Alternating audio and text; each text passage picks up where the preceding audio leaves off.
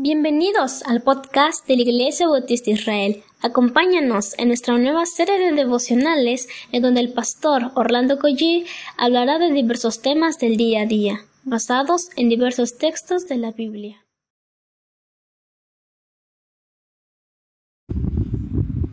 Muy buenos días queridos hermanos, damos gracias a Dios por este amanecer que el Señor solamente puede darnos. Vamos a orar y comenzamos.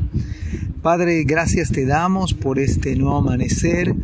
Si no fuese por ti, Señor, no, no estaríamos respirando, Señor, no estaríamos vivos, pero gracias porque podemos escuchar tu palabra esta mañana. Te pedimos bendición en Cristo Jesús. Amén.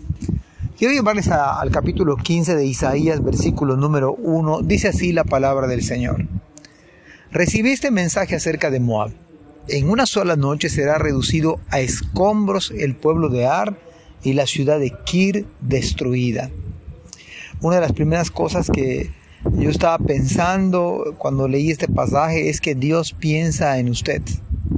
Es que Dios piensa en mí. No importando el estado actual en el cual usted se encuentra en este momento. Puede ser que usted esté muy feliz o esté siendo probado con fuego pero el Señor piensa en usted. Y este versículo no es para preocuparnos en nada los creyentes verdaderos. En un sentido, de los que sí nos debemos preocupar es por aquellos que no son creyentes. Aquellos que no han creído la verdad del Evangelio. Aquellos que no han venido a Cristo, a los pies de Cristo. Porque el juicio que ha de venir será para aquellos que se olvidan de Dios, será para aquellos que se alejan de Dios y viven sus propias vidas como mejor les parece.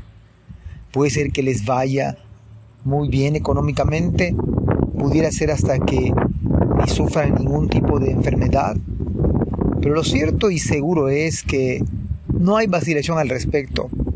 Es seguro, como la muerte misma, llega sin que se le espere sin que se le invite, sin que uno quiera, porque así establecido para los hombres que cada uno muera y después de esto el juicio final.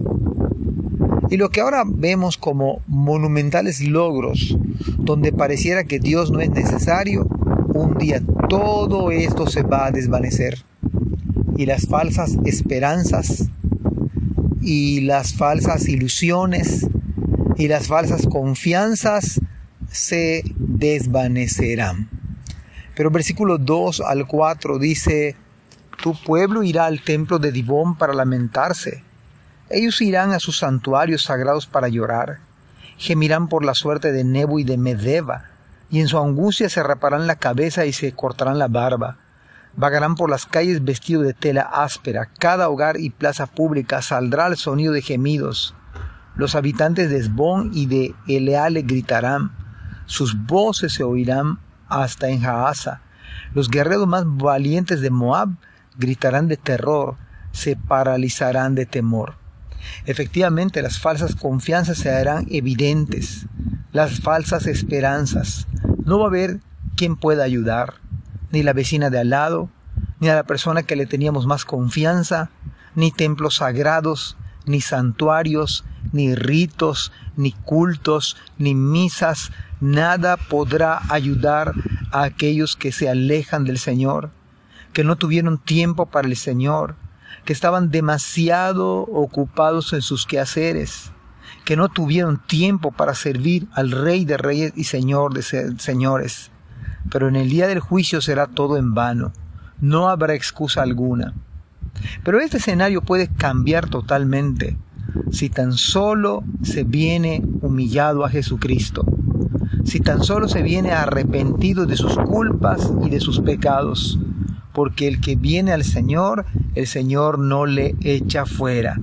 Pero hay que venir ahora, hay que estar a cuenta con el Señor en este mismo instante y poner mi fe en que Cristo murió por mis pecados, conforme a las escrituras, que fue sepultado conforme a las escrituras y que resucitó del tercer día conforme a las escrituras. ¿Crees esto? Esta es una invitación, por supuesto, a aquellos que no se han arrepentido. Este escenario de juicio, de calamidad y que ha de venir, pronto vendrá. Pero no tiene que ser usted el que sea enjuiciado, porque los que están en Cristo, ninguna condenación hay. Ojalá que este día pueda ser su día de venir al encuentro con su Dios, de venir a Cristo hoy. Que Dios les bendiga. Amén. Gracias por escuchar este podcast. Te invitamos a compartirlo y a seguirnos en nuestras redes sociales para que no te pierdas el contenido que tenemos preparado para ti. También nos puedes encontrar en nuestra página web www.ibimerida.org y contáctanos al correo ibismerida.gmail.com. Gracias por acompañarnos. Hasta la próxima.